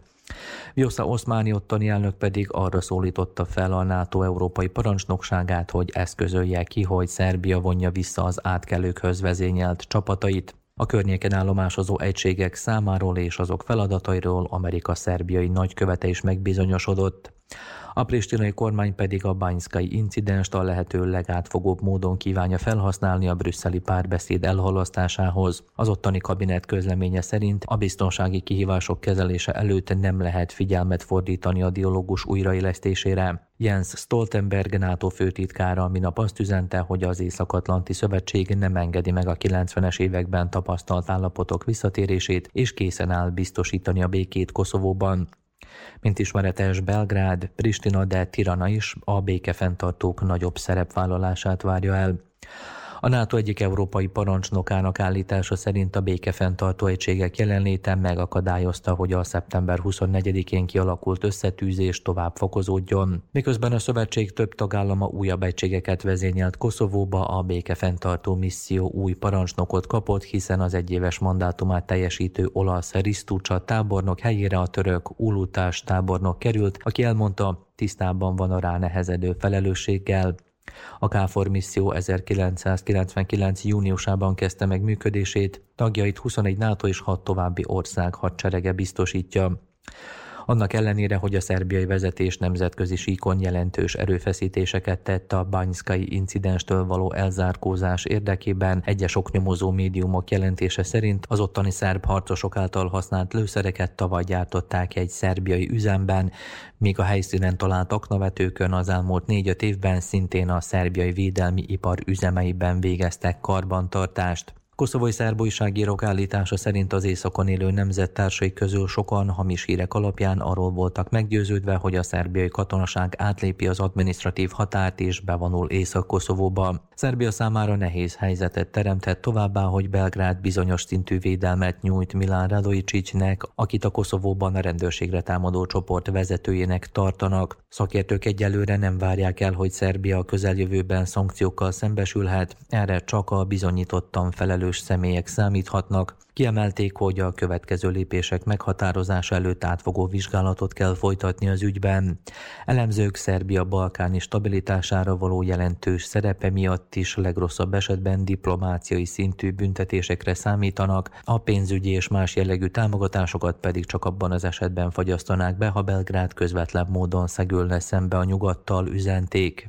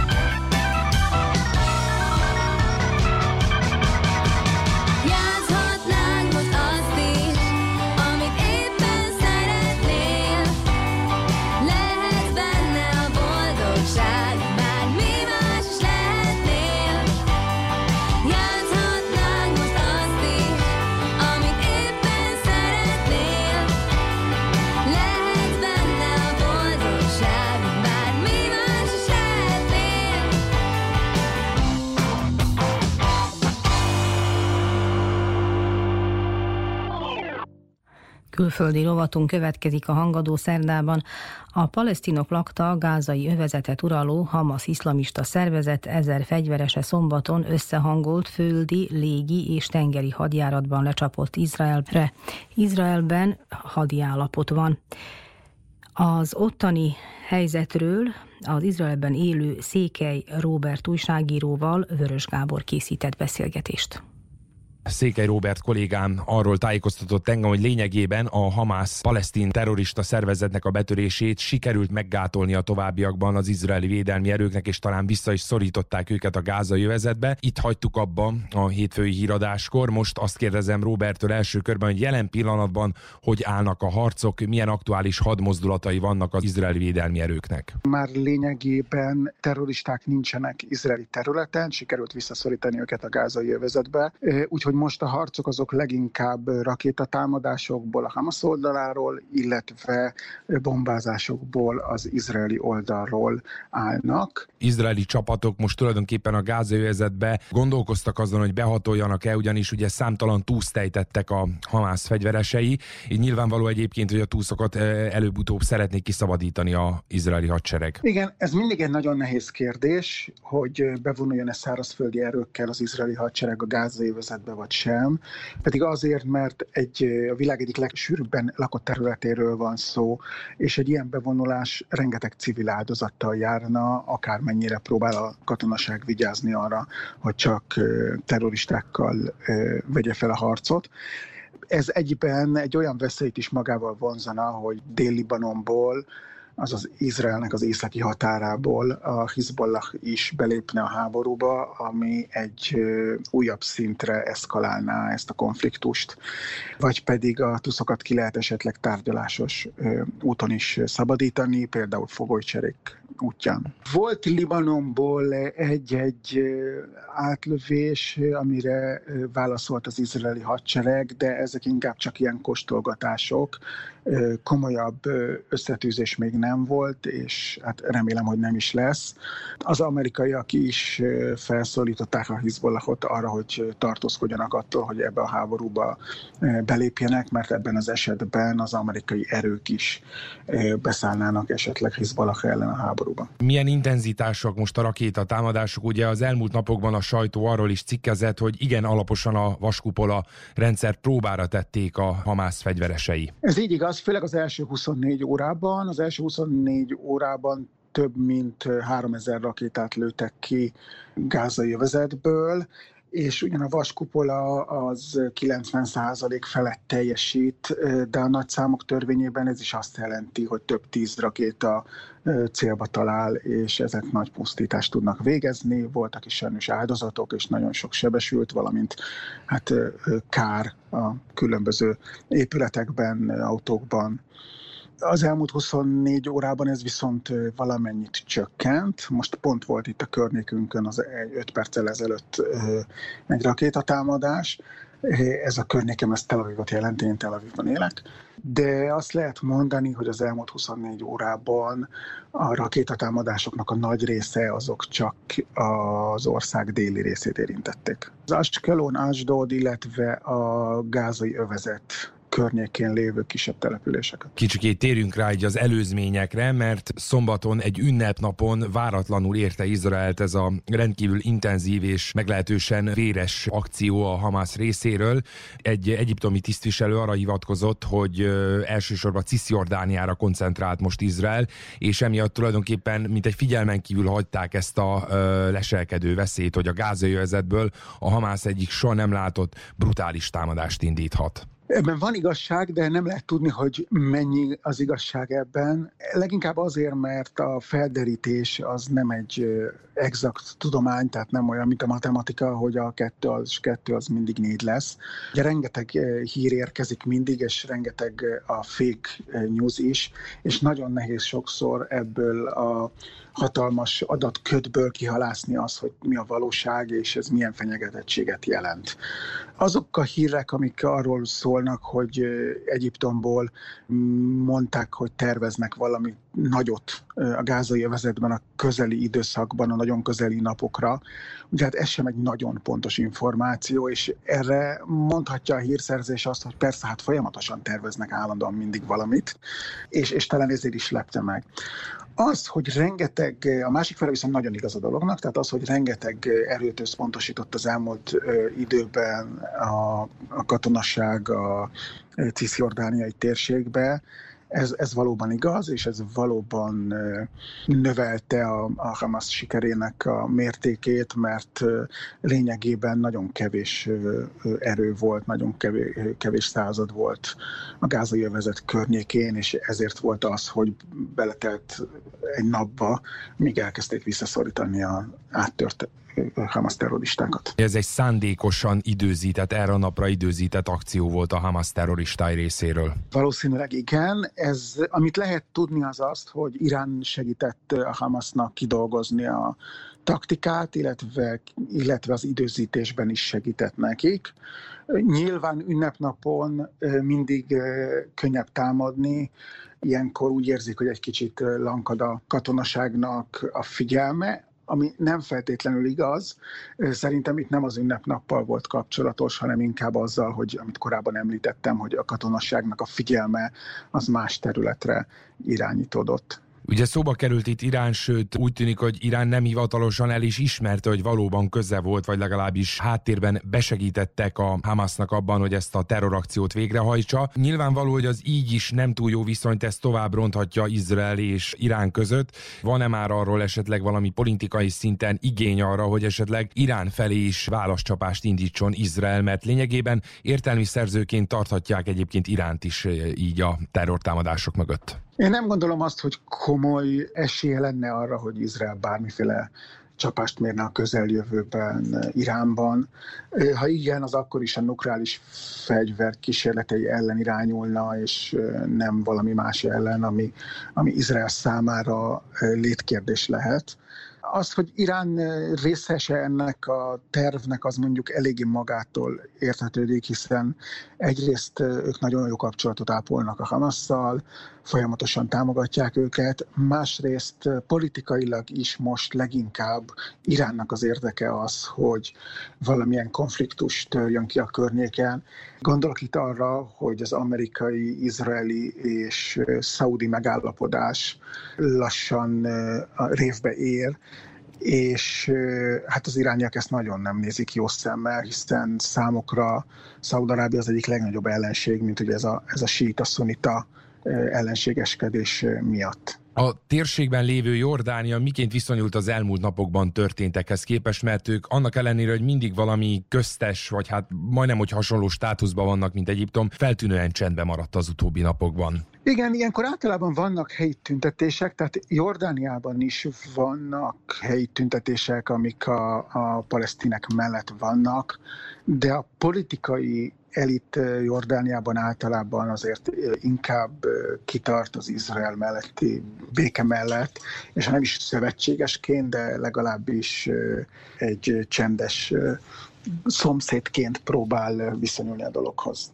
Megemlíteném itt Benjamin netanyahu ő ugye úgy fogalmazott, hogy háborúban állunk, mi több Izraelben jelen pillanatban is hadi állapot van érvényben, hosszú és nehéz háborúra számítanak, tehát jelen pillanatban az elmondottak alapján, hogy most már ugye a hadműveletek a látványos része megállt, és csak tulajdonképpen rakétatámadások, illetve bombázások vannak izraeli, illetve Hamas részéről. Mit értett akkor ez alatt az izraeli elnök háború alatt? Általában ezek a kijelentések sokkal inkább a másik oldalnak szólnak, mint sem a hazai közönségnek, tehát ezek ilyen fenyegetések, mint egy jelezvén azt, hogy Izrael kész arra, hogy akár egy hosszan tartó háborút is viseljen a Hamasszal egészen addig, amíg teljesen fel nem számolja a terrorszervezetet.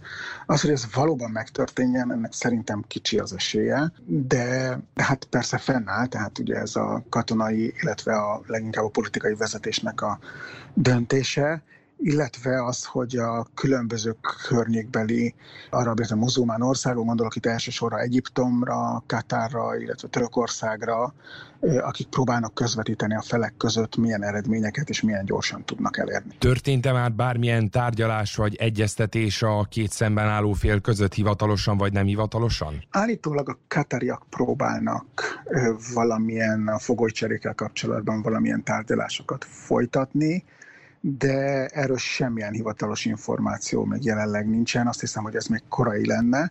Szerintem ez még egy pár nap, amíg ez ez realizálódhat. Nagyon sok tartalékost is mozgósítottak Izraelben. Ez ilyenkor egy szokásos eljárás, vagy tulajdonképpen most tényleg esetleg valami olyan csapás vagy olyan hadműveletre készül Izrael, ami a Hamaszt tényleg véglegesen felszámolatja, és úgymond most így a lezárása az akár véresebb is lehet az eddigieknél. A tartalékosoknak a mozgósítása az egy elég általános dolog ilyen helyzetben. Eleve a tartalékosság itt azt jelenti, hogy minden évben legalább egy hónapot a katonaságban töltesz lesz. Itt a tartalékosok azok, azok edzettek, és folyamatosan kapcsolatban állnak a saját egységeikkel, folyamatosan gyakorlatoznak, és részt vesznek a katonaságnak az általános műveleteiben. Tehát az, hogy ezeket most nagy számban behívták, ez nem, ez nem egy meglepő dolog. Az, hogy ez mit jelent hosszú távon, ezt nem lehet tudni. Ez inkább egy ilyen készenléti állapot, illetve az, hogy, tehát, hogy minden esetőségre kész legyen Izrael, esetleg arra is, hogyha ne adj Isten, valóban a Hezbollah is belépne a háborúba, és két fronton kell Izraelnek harcolnia. Probléma a harcnak a a miensége. Gondolok arra, hogy a Hezbollahnak egy hatalmas rakéta arzenálja van, itt több mint százezer rakétáról van szó, melyek elérhetik Izrael bármely pontját, és hát ez nagyon nagy kárt e, tehetne Izraelben mind e, áldozatok szempontjából, mind az infrastruktúra szempontjából. Tehát azért ez nagyon kemény dolog lenne Izrael számára. Nem gondolom azt, hogy létkérdést jelentene Izrael számára, tehát én, én azt gondolom, hogy Izrael azért győztesen jön neki egy ilyenből mindenképpen, pláne, hogy az amerikaiak is felajánlották a segítségüket ebben az esetben. Tehát, hogyha megnyit a Hizbollah egy második frontot is, tehát nagyon remélem, hogy nem kerül erre sor, és hogy ide nem fogunk eljutni. Elég nagy nyomás van a libanoni kormányon is, az iráni kormányon is, és a Hizbollahon is nemzetközileg, hogy tartózkodjanak ettől a lépést. Mivel úgy tűnik egyébként, hogy most már a helyzet nagyjából normalizálódik az elmúlt napok rendkívül borzalmas eseményei után, tart-e még mondjuk a külföldi állampolgárok kimenekítése Izraelből, vagy ez a tendencia megállt, és most már lassacskán, akik ugye ott élnek és dolgoznak Izraelbe, vissza-vissza visszajönnek-e? Tart még a külföldieknek a kimenekítése. Épp nemrég olvastam, hogy Mexikó küld most repülőket a saját polgárainak a kimenekítésére. Ez minden országnak ugye a saját belügye igazából. Sok ország küldött repülőket, de nem minden ország. Mindenkinek az egyéni döntése is természetesen, hogy szeretne maradni. Itt nem csak turistákról van szó elsősorban, hanem nagyon sok kettős állampolgárról, akik egyrészt szeretnének maradni, mint izraeliek, másrészt esetleg szeretnék biztonságba tudni a családjukat, mint külföldi állampolgárok, és lehetőségük van arra, hogy a családjukat valahova máshova küldjék.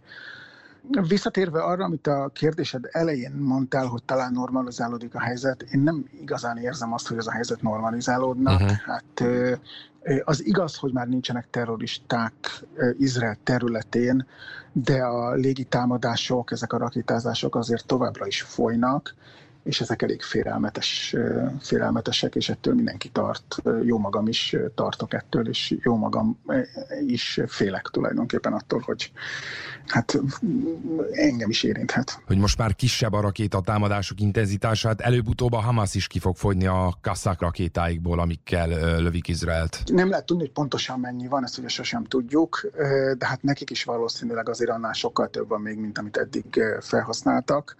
A kérdés az, hogy ebből is van többféle, vannak azok, amik rövidebb távúak, és vannak a hosszabb távúak, amik elérik az ország belső részét is, gondolok itt Jeruzsálemre, Tel Avivra és az ország belső részének a nagyobb városaira. Ezekből van nekik kevesebb, de nem gondolom azt, hogy már kifogytak volna ezekből. Pár százat használtak eddig fel, és valószínűleg azért van több ezer. Van-e már esetleg valami megközelítőleg pontos lista arról, hogy mennyi áldozata van eddig Izraelnek az állampolgárai közül, illetve hány polgárukat, állampolgárukat tarthatják fogságban a Hamas fegyveresei, illetve ehhez kapcsolódó kérdés, hogy milyen károkat szenvedett el az infrastruktúra Izrael területén. A jelenlegi adatok szerint, bár ezek sajnos még nem véglegesek, de már most lehet tudni, hogy jóval ezer fölött van az áldozatoknak a száma, és valószínűleg olyan 200 körül az elrabolt személyeknek a száma. Ezek között elég sok kettős állampolgár is van, illetve külföldi állampolgár is van. Amerikából, Franciaországból, Oroszországból jelezték már, hogy Angliából is jelezték már, hogy tudnak az áldozatok közül saját állampolgárokat. Tehát nagyjából ezek a számok, de szerintem el kell telni egy pár napnak, míg teljesen átfésülik azokat a területeket, ahol a harcok folytak, hogy pontos számot kapjunk az áldozatokról, illetve megtudjuk azt, hogy az a több száz ember, akiket eltűntnek, nyilvánítanak jelenleg, azok vajon az áldozatok között vannak-e, vagy az elrabolt személyek között vannak. Az infrastruktúrában eddig komoly kár nem keletkezett, tehát sérültek meg utak, épületek, de ezek nem olyan komoly problémák, amik, amik számottevőek lennének az ország szempontjából. Most itt van egy, éppen egy régi riadó, nem tudom, mennyire lehet hallani. Halljuk, halljuk, Robert, úgyhogy nem maradt más hátra, mint hogy igen, valóban tisztán hallani, kedves hallgatóink, ez most tényleg az a pillanat, amikor az interjú kellős közepén el kell köszönjünk Székely Robertől, hiszen egy légiriadót hallanak a háttérben. Köszönjük, Robert, vigyázzatok magatokra, és a legjobbakat, kitartást kívánunk nektek. Köszönjük.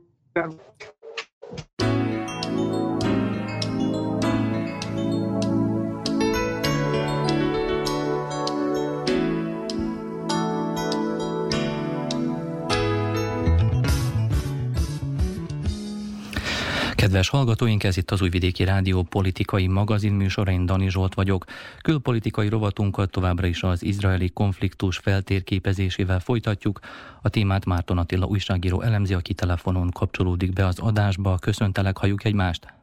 Halljuk egymást, szervusz, és köszöntöm a hallgatókat is.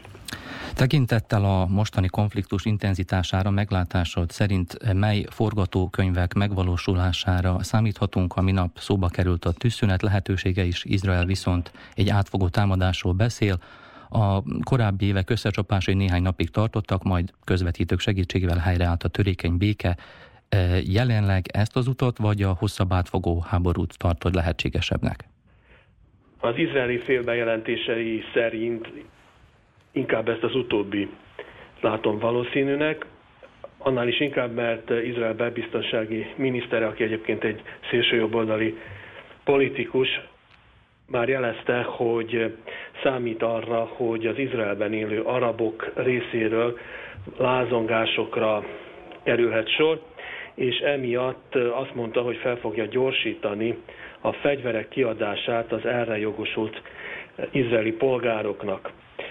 Tehát ez gyakorlatilag egy belső polgárháború lehetőségét is előrevetíti, ami azért is lehetséges, mert ilyen már történt, az előző Netanyahu kormány idejében 21 májusában az már precedens volt, amikor Izraelben élő arabok, tehát nem a megszállt palesztin területeken, vagy nem Gázában élő arabok, tehát nem palesztinok, hanem Izraelben élő arab polgárok lázadtak föl, tehát közülük néhányan vagy sokan utcai harcok voltak.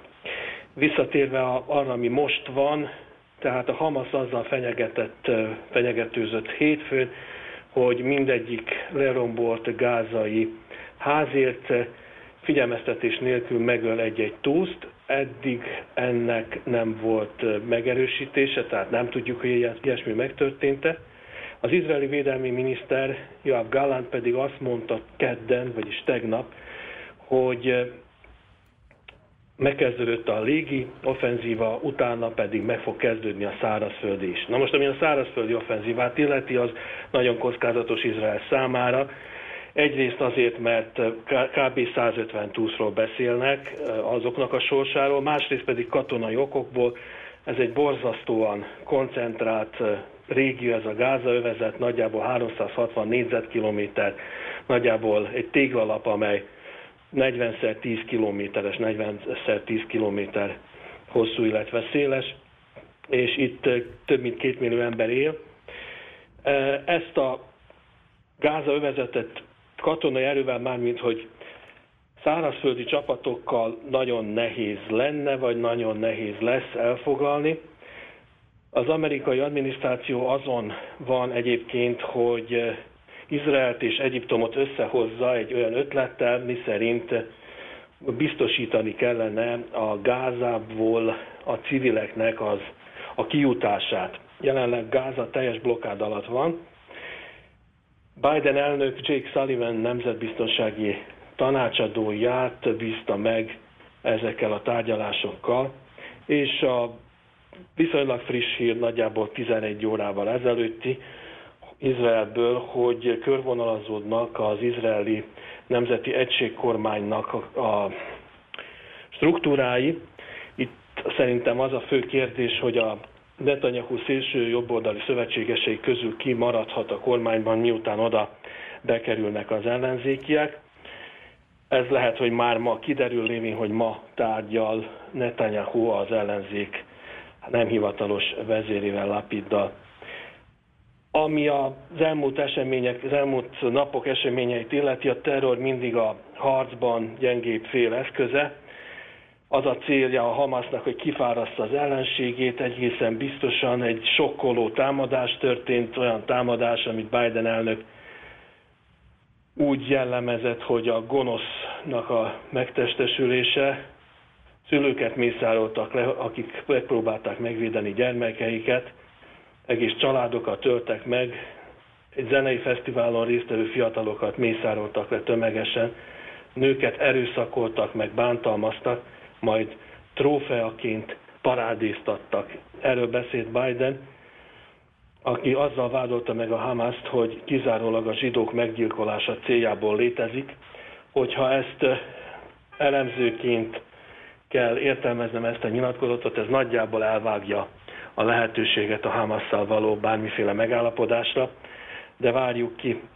Amikor az Egyesült Államokat érte ehhez hasonló sok, a híres 911-es vagy hírhet 911-es támadás, akkor ezt követte a 20 évnyi afganisztáni háború, meg az iraki, Irak lerohanása, aminek a következményei igen súlyosak voltak az egész világra nézve, elsősorban az Egyesült Államok nemzetközi tekintélyére és érdekérvényesítő képességére nézve, hogy elkerülhetetlene, hogy a légi csapások után szárazföldi támadást indítson az izraeli hadsereg, eh, ahogy mondtam is, ez kérdés, ha bár jelenleg a bejelentések ilyen értelműek, hozzátéve, hogy ez egy csapdahelyzet lehet az izraeli hadsereg számára, meggyengítheti Izrael külföldi támogatását, lévén, hogy várhatóan egy ilyen támadás esetén óriási számú áldozat lenne, és ahogy mondtam is, a gázövezetnél valószínűleg nincs előnytelenebb csatatér egy szárazföldi hadsereg számára. Az izraeli hadsereg egyébként azért is vonult ki, egyébként Izrael, mint olyan, azért vonult ki a gázövezetből 2005-ben, mert túl erőforrás igényes volt a megszállás fenntartása, a mostani háborús állapot és több százezer tartalékos mozgósítása pedig jelentősen megterheli az izraeli gazdaságot. Elmaradnak a turisták, természetesen a háborús helyzet miatt, a behívottak kiesnek a munkahelyeikről, ellátásukról az államnak kell gondoskodnia, a nemzeti valuta leértékelődött. Ami a TUSZ cserét illeti, mint esetleges részmegoldás vagy megoldást, természetesen a Hamásznak az a célja, hogy elérje hogy az izraeli fogságban levő palesztinok, arabokat kiengedjék. Abból indulnak ki, hogy 2011-ben egyetlen fogjulejtett izraeli katona szabadon engedéséért cserébe a Hamász ezer palesztin kiengedését tudta elérni, tehát egyért ezret. ha most sikerülne elérnie valami hasonlót, akkor óriási mértékben megerősödhet minden más palesztin politikai és fegyveres csoporttal szemben. Egyébként most is a legerősebbnek tartják. Hogy ebben Izrael partner lesz-e, az majd kiderül, és természetesen majd erről lehet, hogy még lesz időnk beszélni. A Hamas másik célja az volt, hogy meghiúsítsa az Izrael és arab államok, elsősorban Szaúd-Arábia közötti kapcsolatok rendezését, miután 2020-ban Izrael, Bahrein és az Egyesült Arab Emírségek felvette a diplomáciai kapcsolatokat, hogy eh, valószínűleg jelenleg egyébként úgy állnak a dolgok, hogy ez eh, sikerült, mivel hogy Szaudarábia nem ítélte el az, azt, ami történt egyértelműen.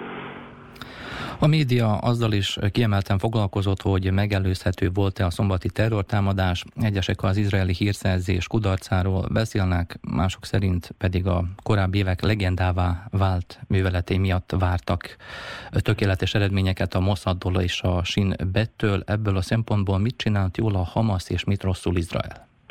A Mossad az a külföldi hírszerzés. Ami a Simbetet illeti, az kellene, hogy foglalkozzon a belföldi dolgokkal, meg természetesen a, az izraeli hadseregnek a, a, a hírszerző szolgálata, az Amán. A, valószínűleg az történt, hogy a Hamas eladtatta Izraelt, abban bízott a Netanyahu kormány, hogy a föld alatti szenzorok fala és a megerősített betonfalak a föld fölött megállítják, megállítanak bárkit, nem így történt, de a Hamas az elmúlt években azon dolgozott, hogy meggyőzze az egész világot, hogy inkább a pénz érdekli, mint a háború.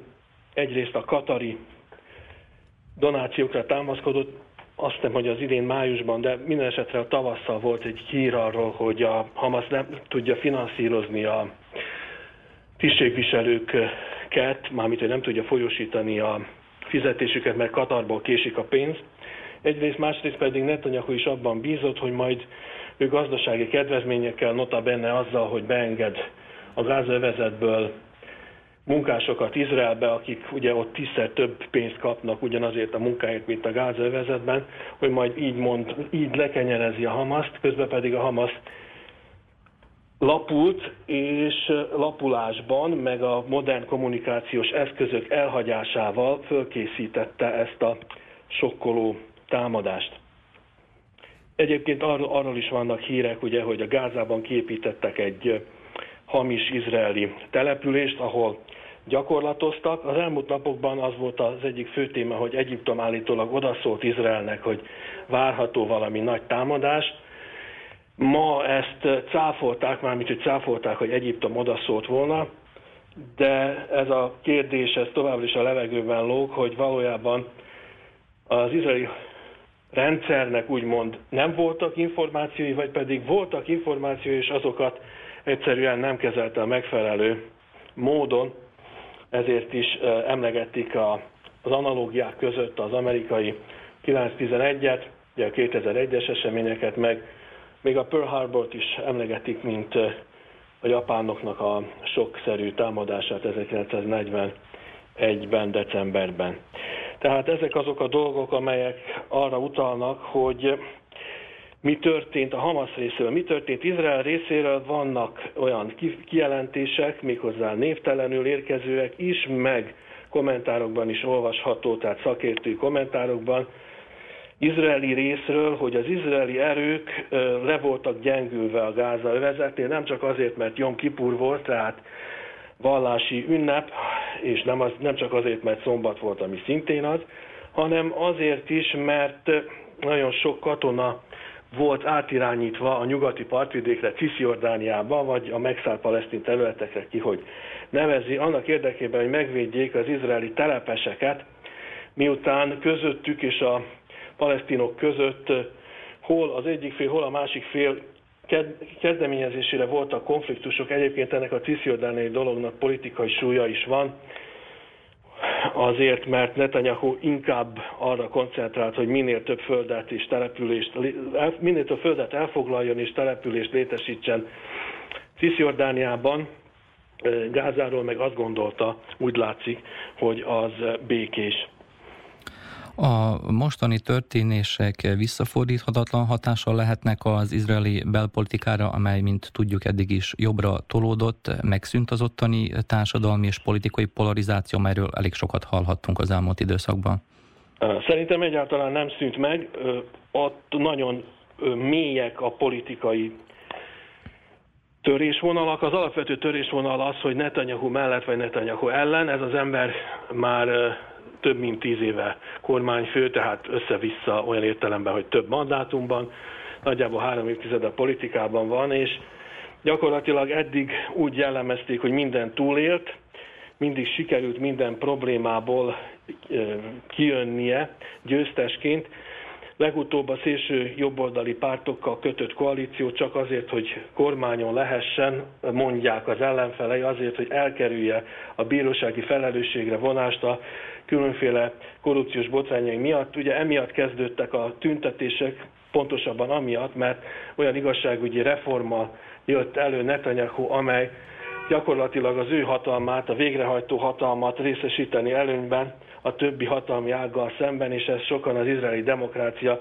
vége kezdeteként tartották. Hetentén, tehát hetente voltak tüntetések minden hétvégén, és hát ezek óriási tüntetések voltak, több százezresek is, akkor már volt annak jele, hogy ez problémákat okozhat lévén, hogy a rezervisták, tehát a tartalékosok, már pedig az izraeli hadsereg nagy mértékben a tartalékosokon alapszik, azt mondták sokan közülük, hogy nem mennek el különféle gyakorlatokra, csak akkor, hogyha éles bevetés lesz. Egyébként így is történt, amint a szombati támadás megtörtént, az volt az első dolog, hogy ezek a szervezetek közölték, hogy nincs parancs megtagadás, hanem mennek a, mennek a harctérre, mennek ahova kell. Egyébként az is érdekes, hogy a az új kormány, amiről beszéltem, hogyha fölállítják, állítólag úgy fog állni, tehát olyan feladatai lesznek, amelyek igen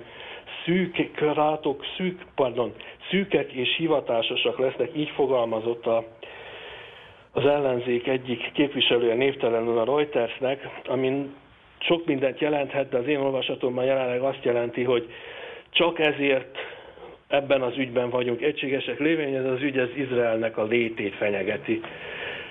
És egyelőre nem követeli senki Netanyahu lemondását, ezért még az is megtörténhet, hogy Netanyahu belemenekül ebbe a kormányba, amely kormány ugye a Nemzeti Egységkormány néven szerepel majd, annak érdekében, hogy őt ne vonják felelősségre. Eddig minden krízis után kezdve a 73-as Jomkipuri háborúval, amely pontosan 50 évvel ezelőtt kezdődött, egy hasonló arab meglepetésszerű támadással, tehát az nem volt terror jellegű, hanem klasszikus katonai támadás volt államok részéről, Egyiptom és Szíria részéről, tehát azután el kellett menni a Golda Meir kormányának, hasonló volt a helyzet az első libanoni háború után Beginnel, Hasonló volt a helyzet Omertel a második libanoni háború után, tehát hogyha az izraeli történelmet vesszük alapul, akkor Netanyahu-nak mennie kellene a hibái miatt. Na most ezeket a hibákat a mai napig, tehát most is azokról olvashatunk kommentekben az izraeli és a nemzetközi sajtóban, többek között arról is, hogy a, ahogy mondtam, a Gáza övezetet ő úgymond békében tudta, közben pedig készült ez a támadás, és inkább Cisjordániára koncentrált, annál is inkább, mert ez nem újszerű politikája, ez még Beginnek volt, illetve Saminnak volt politikája korábban, miszerint nem a palesztinokkal kell megegyezni, hanem az arab államokkal, a palesztinokat pedig egyszerűen meg lehet kerülni. Ennek a logikának a keretében volt a Trump amerikai adminisztráció alatt az a úgynevezett Ábrahám megállapodások és azok az elismerések, amelyekről beszéltem mai beszélgetésünk elején, és már korábban is szóltunk róla ebben a műsorban, amikor az aktuális volt, és most lett volna az a, az utolsó lépés, hogy Szaudarábia elismerje Izraelt, Kérdés, hogy minek fejében, de Netanyahu nagy diadalittasan beszélt akár néhány hete erről az ENSZ-ben, és Izraelnek a térképét, amikor mutatta, akkor a Cisziordániai része semmiféle palesztin településeket nem, hogy államot nem vizionált, hanem arról beszélt, hogy ő ki fog egyezni, nem ő, hanem Izrael az arab államokkal. Na most ennek a doktrinának, ennek a Netanyahu doktrinának lett gyakorlatilag úgy látszik vége. Márton Attila újságírónak köszönöm a beszélgetést. Nagyon szívesen. Viszont hallásra.